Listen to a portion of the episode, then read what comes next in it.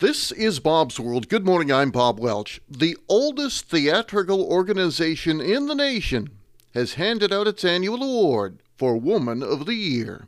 In a minute. Dressed up as a dolphin and forced to give someone a lightning fast makeover, the White Lotus actress Jennifer Coolidge was roasted Saturday before being honored as the 2023 Woman of the Year by Harvard University's Hasty Pudding Theatricals. It's the oldest theatrical organization in the nation and maybe the world. And since 1951, Hasty Pudding Theatricals has bestowed this award annually on women who have made lasting and impressive contributions to the world of entertainment. Coolidge saw a career resurgence following her Emmy winning turn as Tanya McQuoid Hunt in the acclaimed HBO series The White Lotus. She headlined a parade through the streets of cold Cambridge, Massachusetts Saturday afternoon, dressed in a leopard print coat and donning a fluffy pink hat, and she waved to a crowd that had come out despite it being so cold.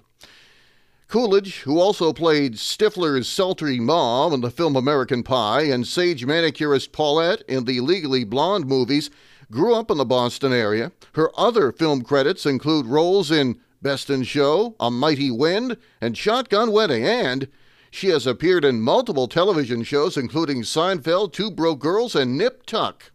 It's been very fun. I'm really having a blast, said Coolidge before she was presented with her Pudding Pot Award.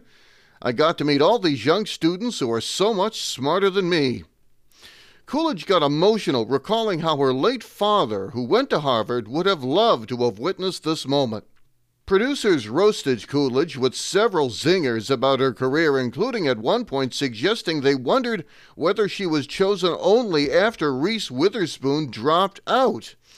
They went on to poke fun at her lack of serious roles and noted how she left Boston for New York where she made a splash as an incompetent cocktail waitress.